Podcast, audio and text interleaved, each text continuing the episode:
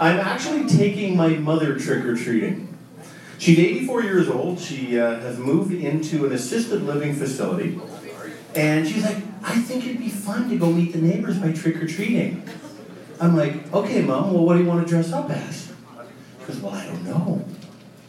What do people dress up as nowadays?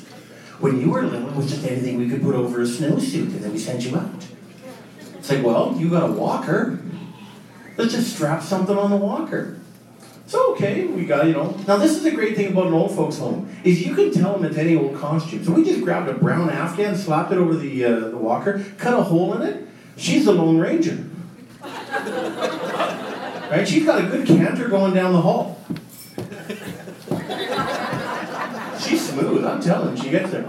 And we have, I mean, back to the whole planning thing, right? We know exactly who in the home has Alzheimer's.